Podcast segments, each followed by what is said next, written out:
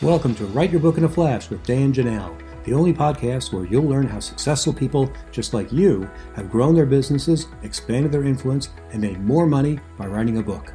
On each episode, you'll learn the inside secrets to help you create a book that can serve as a powerful marketing tool to skyrocket your business. I'm your host, Dan Janal. I help thought leaders, business executives, and entrepreneurs write their books. To find out more, go to writeyourbookinaflash.com. Welcome, everyone. Today we're going to talk about uh, publishing myths and how to write a proposal and how to impress an acquisition editor at a publishing house. And our guest today is Terry Whalin. How are you doing today, Terry? Dan, I'm doing great. Wonderful to be with you. Great. Why don't you tell us a little bit about what you do? Oh, Dan, I've uh, done many different things over the years, but uh, mostly I've uh, been a writer of, uh, of, books, all all different kinds of books. I've uh, I've written children's books, biographies, uh, co-authored books, um, almost over actually over sixty books at this point point in my career. Okay, great. Well, I know you as the acquisition editor for a major publishing house, Morgan James. So let's let's start there. I mean, what do a, a lot of my clients, a lot of people listening here uh, want to self publish their books, but even more, they have the dream of getting published by a real publishing house. And Morgan James, of course, has published several true New York Times and Wall Street Journal bestsellers. So I'm just curious um, what do you, as an acquisition editor, look for when someone knocks on your door or proverbially knocks on your door by sending you an email? What, what separates the winners from the losers? Yeah, it's a couple of things, Dan. Uh, we we receive a lot of material at Morgan James. I usually tell people being an acquisitions editor is like trying to drink water out of a fire hose. You know, I have a lot of uh, material coming my direction, but basically, we're looking for uh, the right author for one thing. It has to be the right person, but we're also looking for quality quality books to uh, to get them out. But the I guess the third element that we're really looking for is authors that that get it, that understand they've got to have a connection to their readers. They've got to be out there promoting, selling their books, um, that kind of thing. Because if one of the things I've I've learned the hard lessons about the the book business here that I can write these great books, I can work with publishers, I can get advances, all that kind of thing, and the books can get in the bookstore. But if the author isn't doing anything, then nothing happens. So the author is the one that really moves those books out of the bookstore and into, into readers' hands. Yeah, very true. I've had six books published by John Wiley, you know, major publisher. They've been translated to six languages. And uh, the last time I spoke with them, they basically asked me the same question uh, 13 times. What are you going to do to sell books so we can make more money? they didn't ask that many questions about the content of the book. They just wanted to know what I was going to do to help them. So I think that's really important for anyone listening to this uh, podcast to understand is that nothing happens unless the author moves the books. So tell us what are some of the other myths about uh, the publishing industry today? Because the publishing industry has changed so much in the last few years. What are some of the realities that people need to understand about where publishing is today? Well, the one of the big myths that every, every many authors have is uh, my book will be a bestseller. My book will make a lot of money. Um, the editor will promote and sell my book. Um, you know, there's there's just a lot of different myths and really unrealistic expectations that people have uh, about publishing. That's that's part of why I wrote uh, Ten Publishing Myths, Dan. I was really trying to tell authors there's much in the publishing world that's outside of our control that we can't do anything about. But there are some things that they can do things about. I mean, like each of us have our own email list. We have our own website. We have our own blog, some of those kinds of things. So I was really encouraging readers to take their own responsibility and do those things that they could do in this process. Well said. You know, how important is a proposal these days to get uh, someone's attention. You know, we're at short attention spans. Do acquisitioners want to see long proposals, short proposals? And I know you have a new book coming out on proposals. So tell us what the current state of the industry is for proposals. Well, I'm of the opinion that even if you self-publish, Dan, and lots of people are doing that self-publishing thing out there, they still need a proposal because a proposal is really where they get their their business plan together. They realize who their readers are, how they're going to market the book, who their competition is.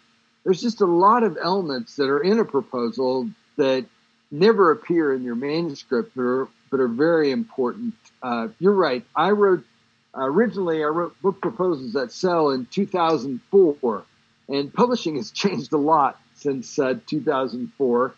So that's why I completely revised my old book and uh, got it back out there. It comes out on October 5th. But but proposals, I wrote that book originally as a frustrated editor because here I was going into these publishing meetings with jaded publishing executives, and I could not get a contract for these authors because I didn't really have the bullets in my gun that I needed to, to shoot. And so I wrote book proposes that sell really to try to give authors that ammunition that they need to give the editor the right stuff to be able to go in and get them a book deal at the end of the day. And, and you know, people have used my book to get a $50,000 advance, to get an agent. I mean, it's got over 150 five star reviews uh, online. So it's it's really succeeded out there. But I've revised my book now for a whole new generation. I'm excited about that.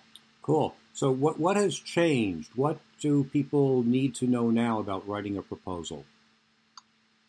Well, one of my 21 secrets was uh, always include an SASE, and a lot of people don't even know what an SASE is, uh, self-addressed stamped envelope, because back then we mailed the things in the physical mm-hmm. mail.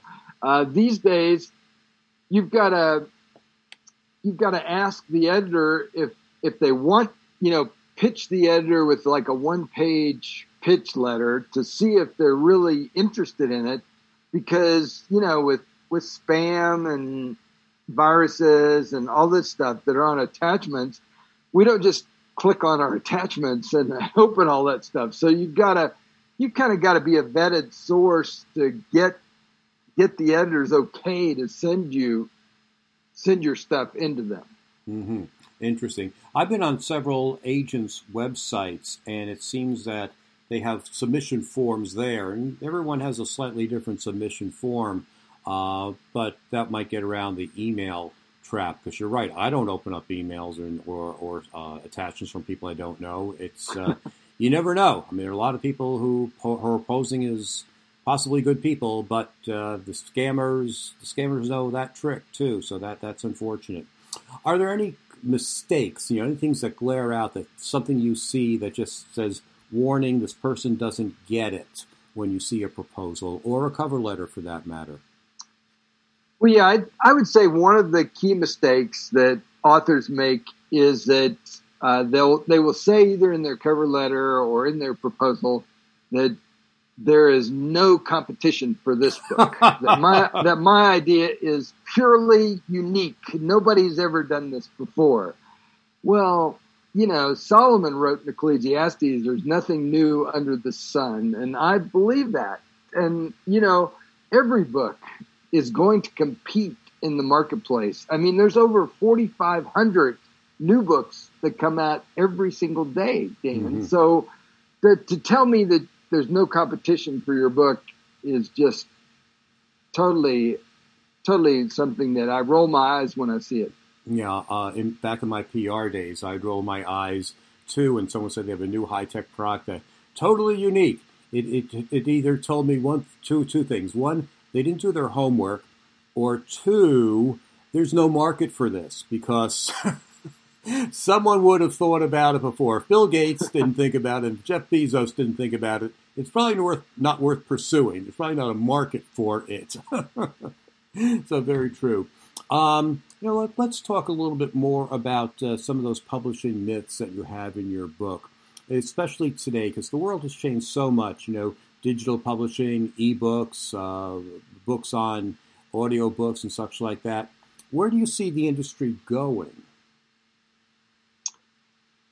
Oh, well, that's a good question. Uh, I don't have much of a crystal ball, Dan. I hate to tell you, but uh, I'm just trying to uh, to make good books, work with good authors, and uh, mm-hmm. get get good stuff out there. But but yeah, uh, I was on a I was on a uh, a webinar the other day with uh, Markus Dohle and Adam Grant. Um, Markus Dohle the uh, CEO of uh, Random House, mm. and he was saying that this is the best time to be in publishing since Gutenberg is what he was what he was saying, and it's it's it's really true. Um, and everybody thought when digital books came out they were going to overtake print, but the reality is um, eighty percent of the books that are sold in the world are print books. Twenty percent is digital.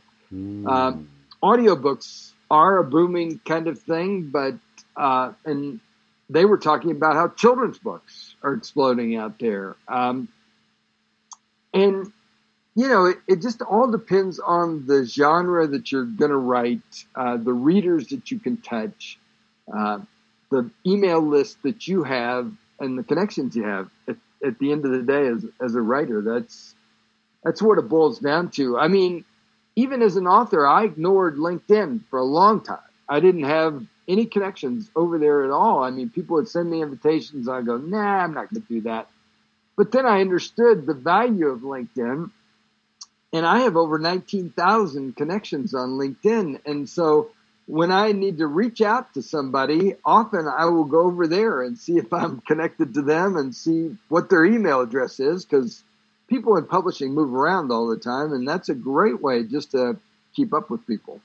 That's a great idea. Do you do you use LinkedIn for marketing for your books, or do you advise other authors to use LinkedIn for marketing? And if so, what are some uh, strategies?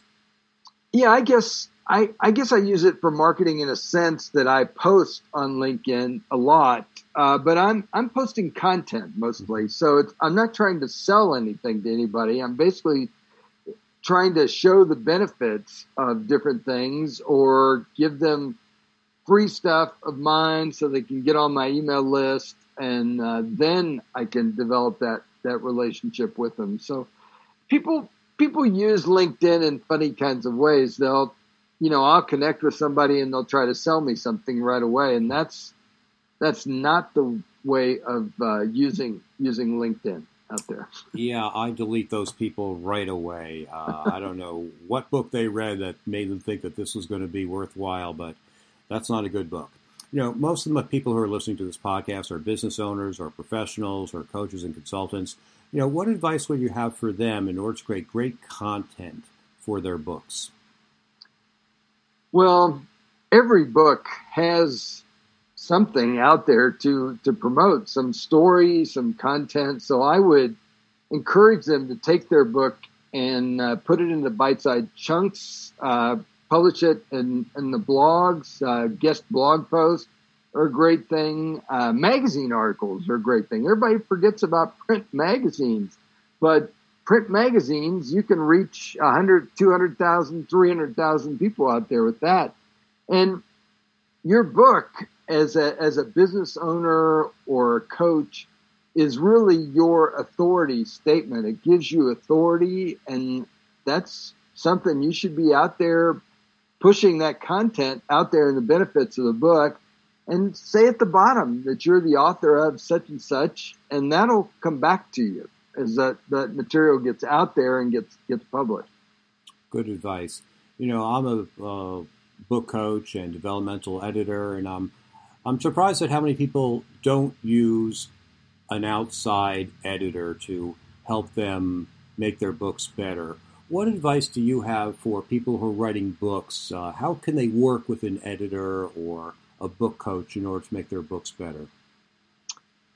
Well, part of the key, Dan, is to find the right book coach or the right editor. I usually tell people that uh, finding the right editor is almost like trying to find the right spouse. You know, you got to check them out and see who's going to be right for you. One editor is going to come along and want to completely rip up all the pavement in your book uh, and charge you a exorbitant amount of money for that. The next editor is going to want to just change a few words and put some commas in and hmm.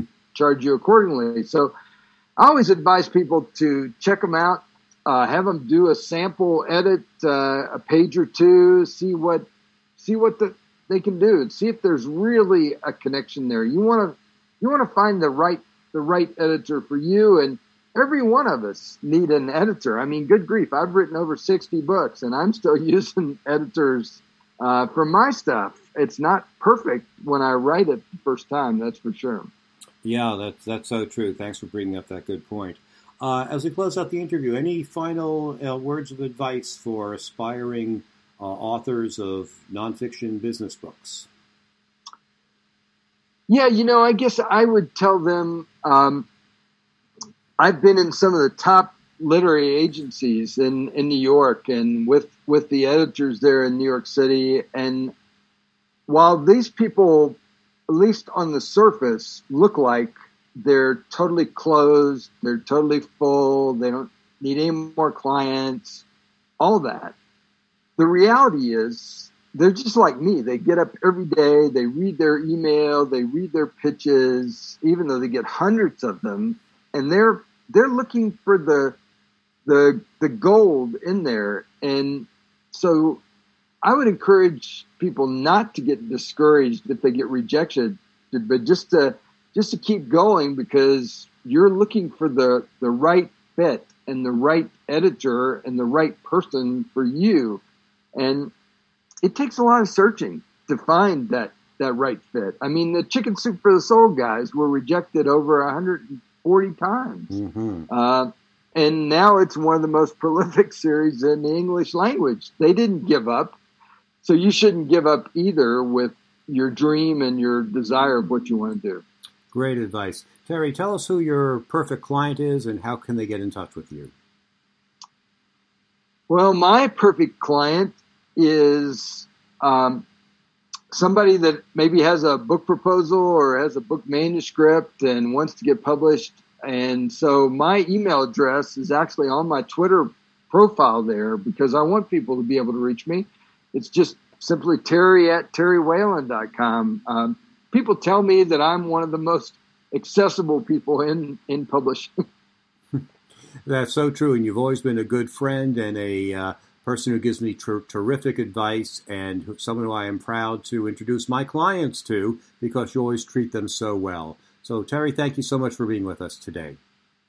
Dan, I just appreciate this opportunity and uh, always appreciate our friendship very much. Thank you. Thank you, and thanks everyone for listening today. Thank you for listening to the Write Your Book in a Flash podcast with Dan Janal, the only podcast that shows you exactly how people just like you have built their businesses by writing a book. If you'd like to write your book but don't know where to start, you can find great information at writeyourbookinaflash.com. If you're ready to take your next step to write the book that can transform your business, I invite you to schedule a free, no obligation consulting call with me by going to writeyourbookinaflash.com. We'll be back next week with another insightful interview to help you become a top business leader.